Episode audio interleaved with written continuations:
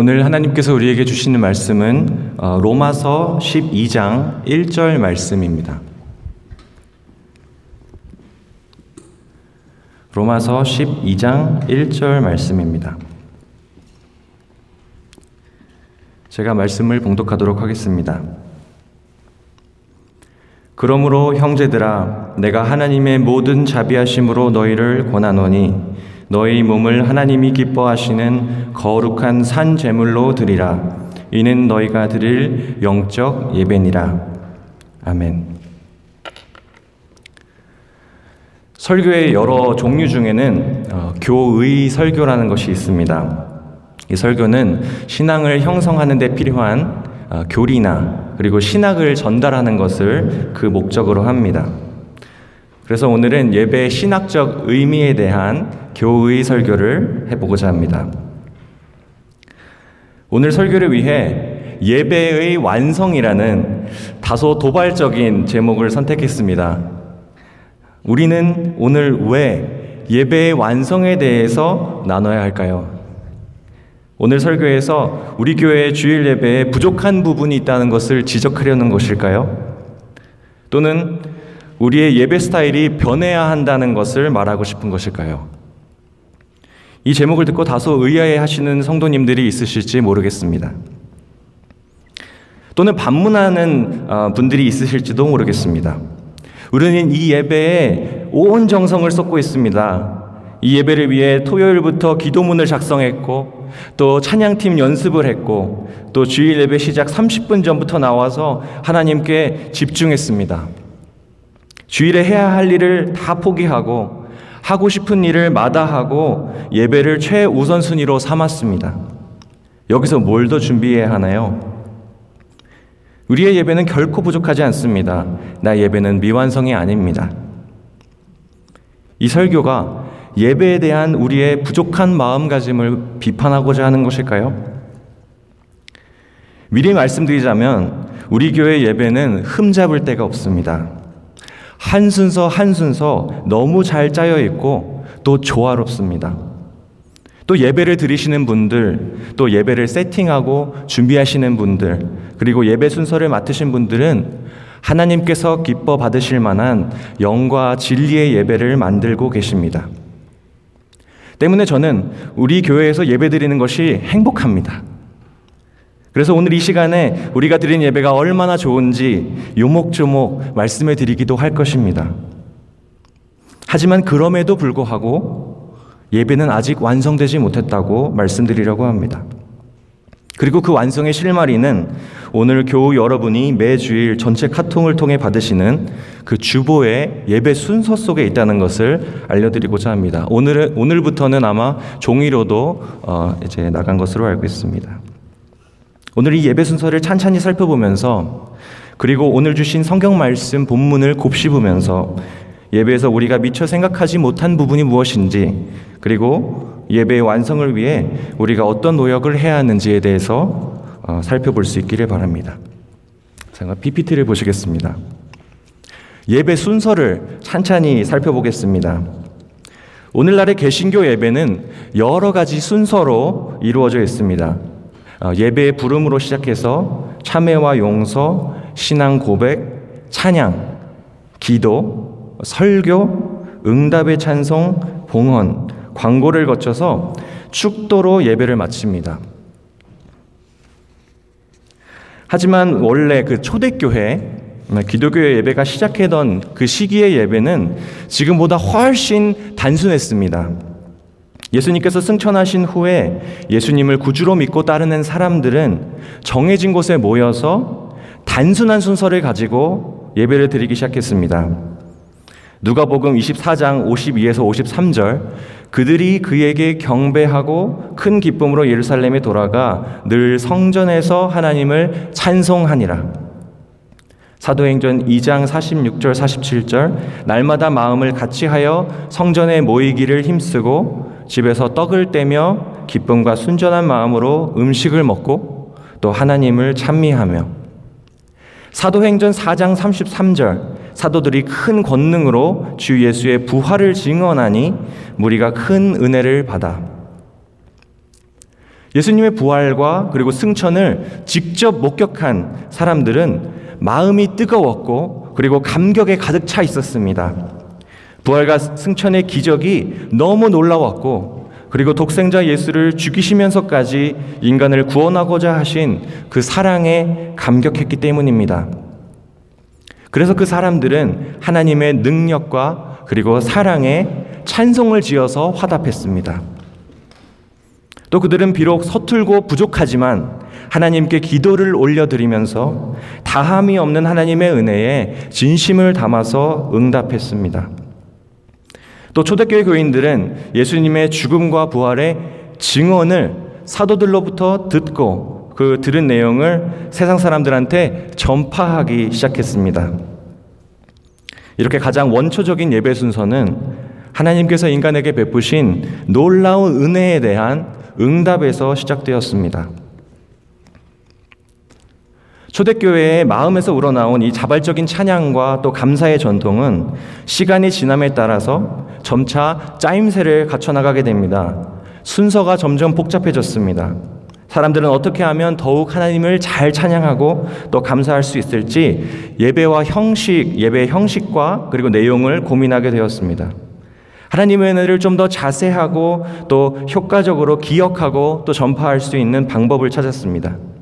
그리고 그 고민의 결과로 교회들은 정교한 예배 형식을 발전시켜 나가게 됩니다.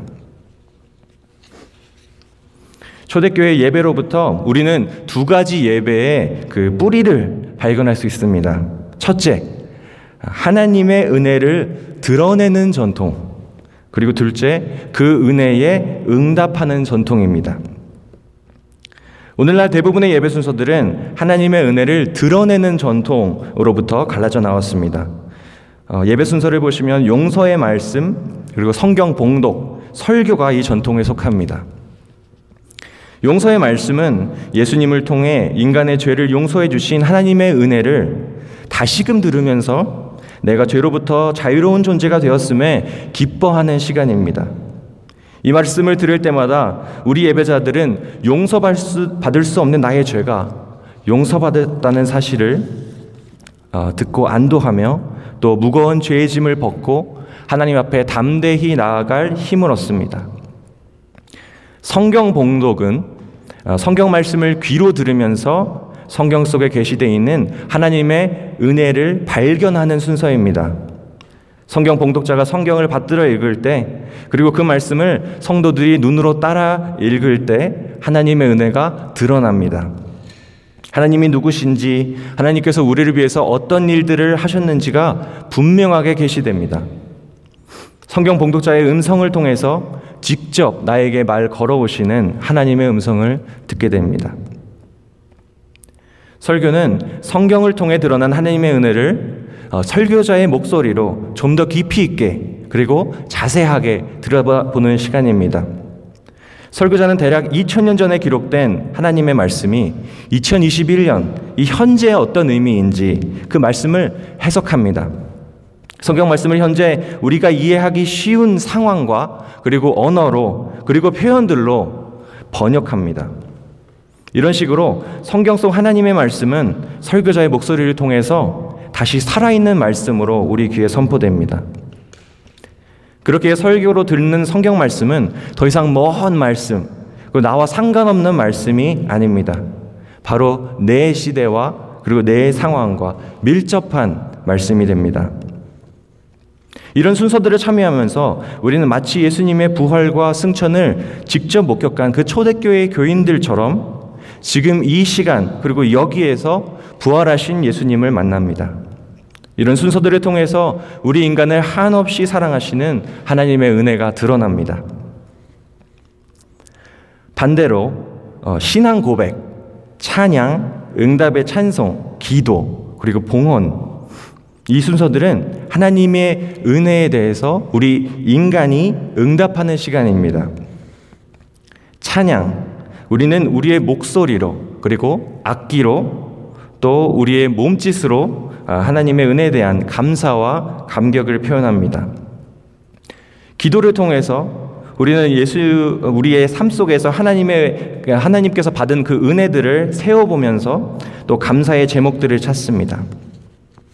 응답의 찬송, 어, 성경과 설교로 깨닫게 된 하나님의 은혜에 곡절을 실어서 응답하는 시간입니다.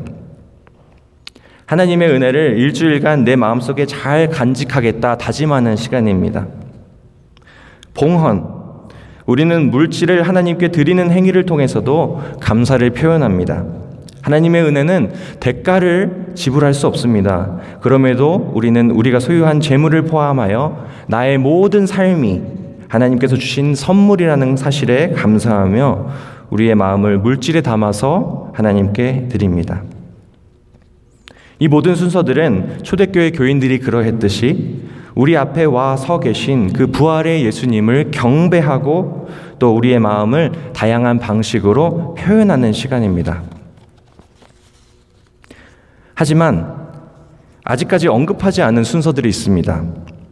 이 순서들은 어, 예배의 흐름을 일으킵니다. 우리들은 이 순서를 통해서 예배로 들어가고 또 나가게 됩니다.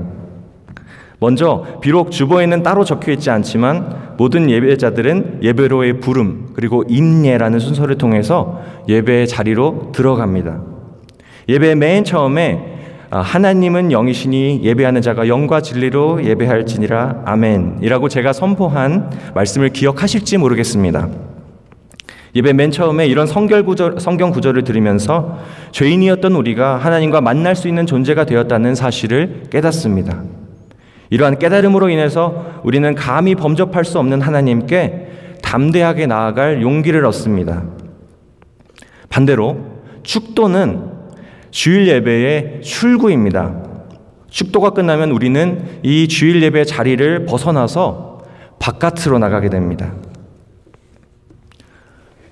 혹시 어, 차를 타고 가시다가 동방정교의 예배당들을 보신 기억이 있으실지 모르겠습니다. 어, 하베스트 마켓 뒤편에 어, 하나 있는 것을 제가 봐서 여기 사진을 가져왔는데요.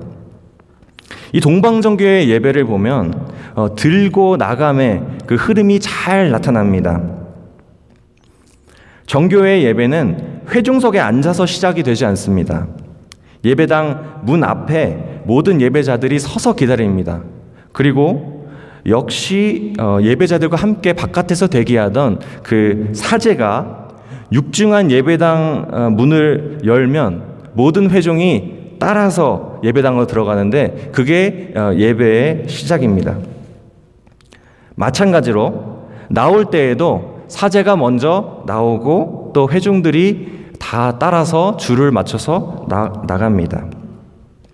그들은 이렇게 직접 몸을 움직이면서 실제로 예배로 들어가고 나감을 몸소 체험하고 있습니다. 우리 개신교의 예배는 그렇게까지는 하지 않고 다만 예배의 순서로 이를 대신합니다. 그러니까 한마디로 예배는 예배자들이 각자의 일상을 살다가 예배 안으로 들어와서 또 하나님의 은혜를 체험하고 또 그 은혜에 응답하고 다시 일상으로 돌아가게끔 되어 있습니다. 크게 사중 구조로 어, 되어 있습니다. 예배는 왜 자꾸 우리를 예배 바깥으로 내보내는 것일까요? 단순히 돌아온 곳으로 돌아가라는 의미일까요? 아니면은 좀 더 중요한 이유가 있는 것일까요? 하나님께서는 오늘 본문 말씀을 통해서 이에 대한 답을 주고 계십니다. 그러므로 형제들아 내가 하나님의 모든 자비하심으로 너희를 권하노니 너희 몸을 하나님이 기뻐하시는 거룩한 산 제물로 드리라 이는 너희가 드릴 영적 예배니라 오늘 본문은 우리가 아는 의례화되고 또 규격화된 예배 외에도 별도의 영적인 예배가 있다는 것을 강조합니다. 영적이다 이 말만 보면은 왠지 우리의 몸과는 거리가 멀 것 같은데 이 영적 예배는 사실 우리의 몸으로 드리는 예배입니다. 거룩한 산 제물로 드리라라는 구절에서 산이라는 단어는 그 시라버 어원을 보니까 살아있는 어, 이란 뜻의 현재 분사형이었습니다. 그러니까 이 구절은 우리는 어, 살아있는 채로 지속적으로 예배를 해야 한다는 의미를 담고 있습니다. 결론적으로 영적인 예배는 우리의 일상 속에서 지속적으로 드려지는 예배, 즉 삶으로 살아내는 예배입니다. 여러분, 비록 우리가 지금 드리고 있는 이 예배 어, 조금 후에 1시 어, 30분에 끝나겠지만 그것이 진정한 끝이 아닙니다. 예배 들고 나감의 흐름은 교회의 문턱을 넘어서 우리의 일상까지 흘러갑니다. 이 예배의 흐름은 우리의 가정과 또 직장과 학교에까지 이어집니다. 일상과 그리고 주일 예배의 관계는 그 축 도 순서가 잘 말해주고 있습니다. 미국 어, 장로교를 보면 축도 바로 전에 Charge to the People이라는 어, 순서가 있습니다. 이 순서에서 예배 인도자들은 성도의 책임을 권면합니다. 예배 인도자가 회중의 눈을 마주보면서 이렇게 선포합니다. 이 권면 수설을 위해서 여러 가지 성경 말씀에 그 옵션들을 놓고 있는데 그 중에서 저는 이 말씀의 아, 구절이 와닿습니다. Whatever you do in word or deed, do everything in the name of the Lord Jesus, giving thanks to God through him. 또 무엇을 하든지 말에나 일에나 다 주 예수의 이름으로 하고 그를 힘입어 하나님 아버지께 감사하라. 골로새서 3장 18절 말씀입니다. 또 천주교의 미사, 아, 미사라는 말도 담, 아, 그 안에 담긴 의미도 한번 소개하고 싶습니다. 미사라는 말은 라틴어의 이테 미사 에스트에서 왔는데 이것은 말 그대로 어, 번역하면 여기서의 예배는 이로써 마친다 아, 라는 뜻을 가지고 있습니다. 천주교는 오랫동안 라틴어로 예배를 드려왔는데 이 말로 예배를 마무리 짓게 되면서 예배 전체를 아마 미사라고 부르게 된 것 같습니다. 여기에서의 예배는 이로써 마친다. 이 말은 이렇게 해석 가능합니다.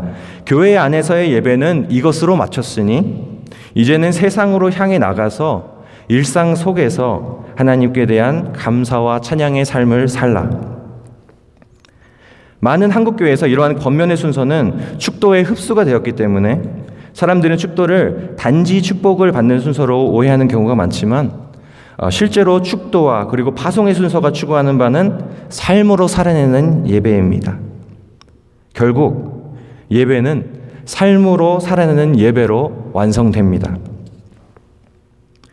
교우 여러분, 지금 우리의 예, 어, 우리는 주일 예배를 너무도 잘 드리고 있습니다. 또 분주하고 힘든 일상 가운데 주일 성수하시는 우리 어, 성도님들을 또 축복하고 또 응원합니다. 다만 이제 예배의 완성을 위해서 필요한 것은 우리의 한 주간을 예배드리듯이 사는 생활입니다. 때로 우리는 오해합니다. 주일 예배를 드리면 그리스도인으로서의 의무를 다한 것이라고. 또 우리는 오해합니다. 나의 사소하고 평범한 일상은 예배가 될 수 없다고. 또 우리는 오해합니다. 예배는 구격화된 예식이 전부라고. 하지만 오늘 본문 말씀은 삶과 예배가 하나 되는 새로운 예배를 말씀합니다. 우리가 언제 어디 있든지 무엇을 하든지 주 예수의 이름으로 하고 그리고 모든 일에 하나님께 감사하고 찬양한다면 우리의 일상은 예배로 바뀔 수 있습니다. 학생으로서 책상에 앉아서 책을 읽고 또 paper를 쓰는 그 자리도 연구실에서 데이터를 뽑느라 밤을 새는 그 자리도 예배의 자리가 될 수 있습니다. 하나님께서 인도하신 길, 나의 시간과 노력을 하나님께 드린다는 마음으로 하는 그 모든 학업 또한 예배입니다. 정원에서 채소를 가꾸면서 식물을 자라게 하시고 또 그걸로 내 몸을 건강하게 해주시는 우리 하나님께 감사하는 마음을 가질 수 있다면 또 가사 일을 하다가 잠깐 짬이 나서 커피를 마실 때에 나에게 쉼을 주시는 하나님을 묵상할 수 있다면 그것은 예배입니다. 장사가 생각만큼 안 되지만 내일을 주관하시는 분은 하나님이십니다 고백하며 하나님께 장사를 맡길 수도 있습니다. 직장에서 나의 일이 하나님의 나라를 이루어 나가는데 쓰일 수 있게 해주셔서 기도하는 마음으로 하는 그 회의들, 만남들, 일들이 예배가 될 수 있습니다.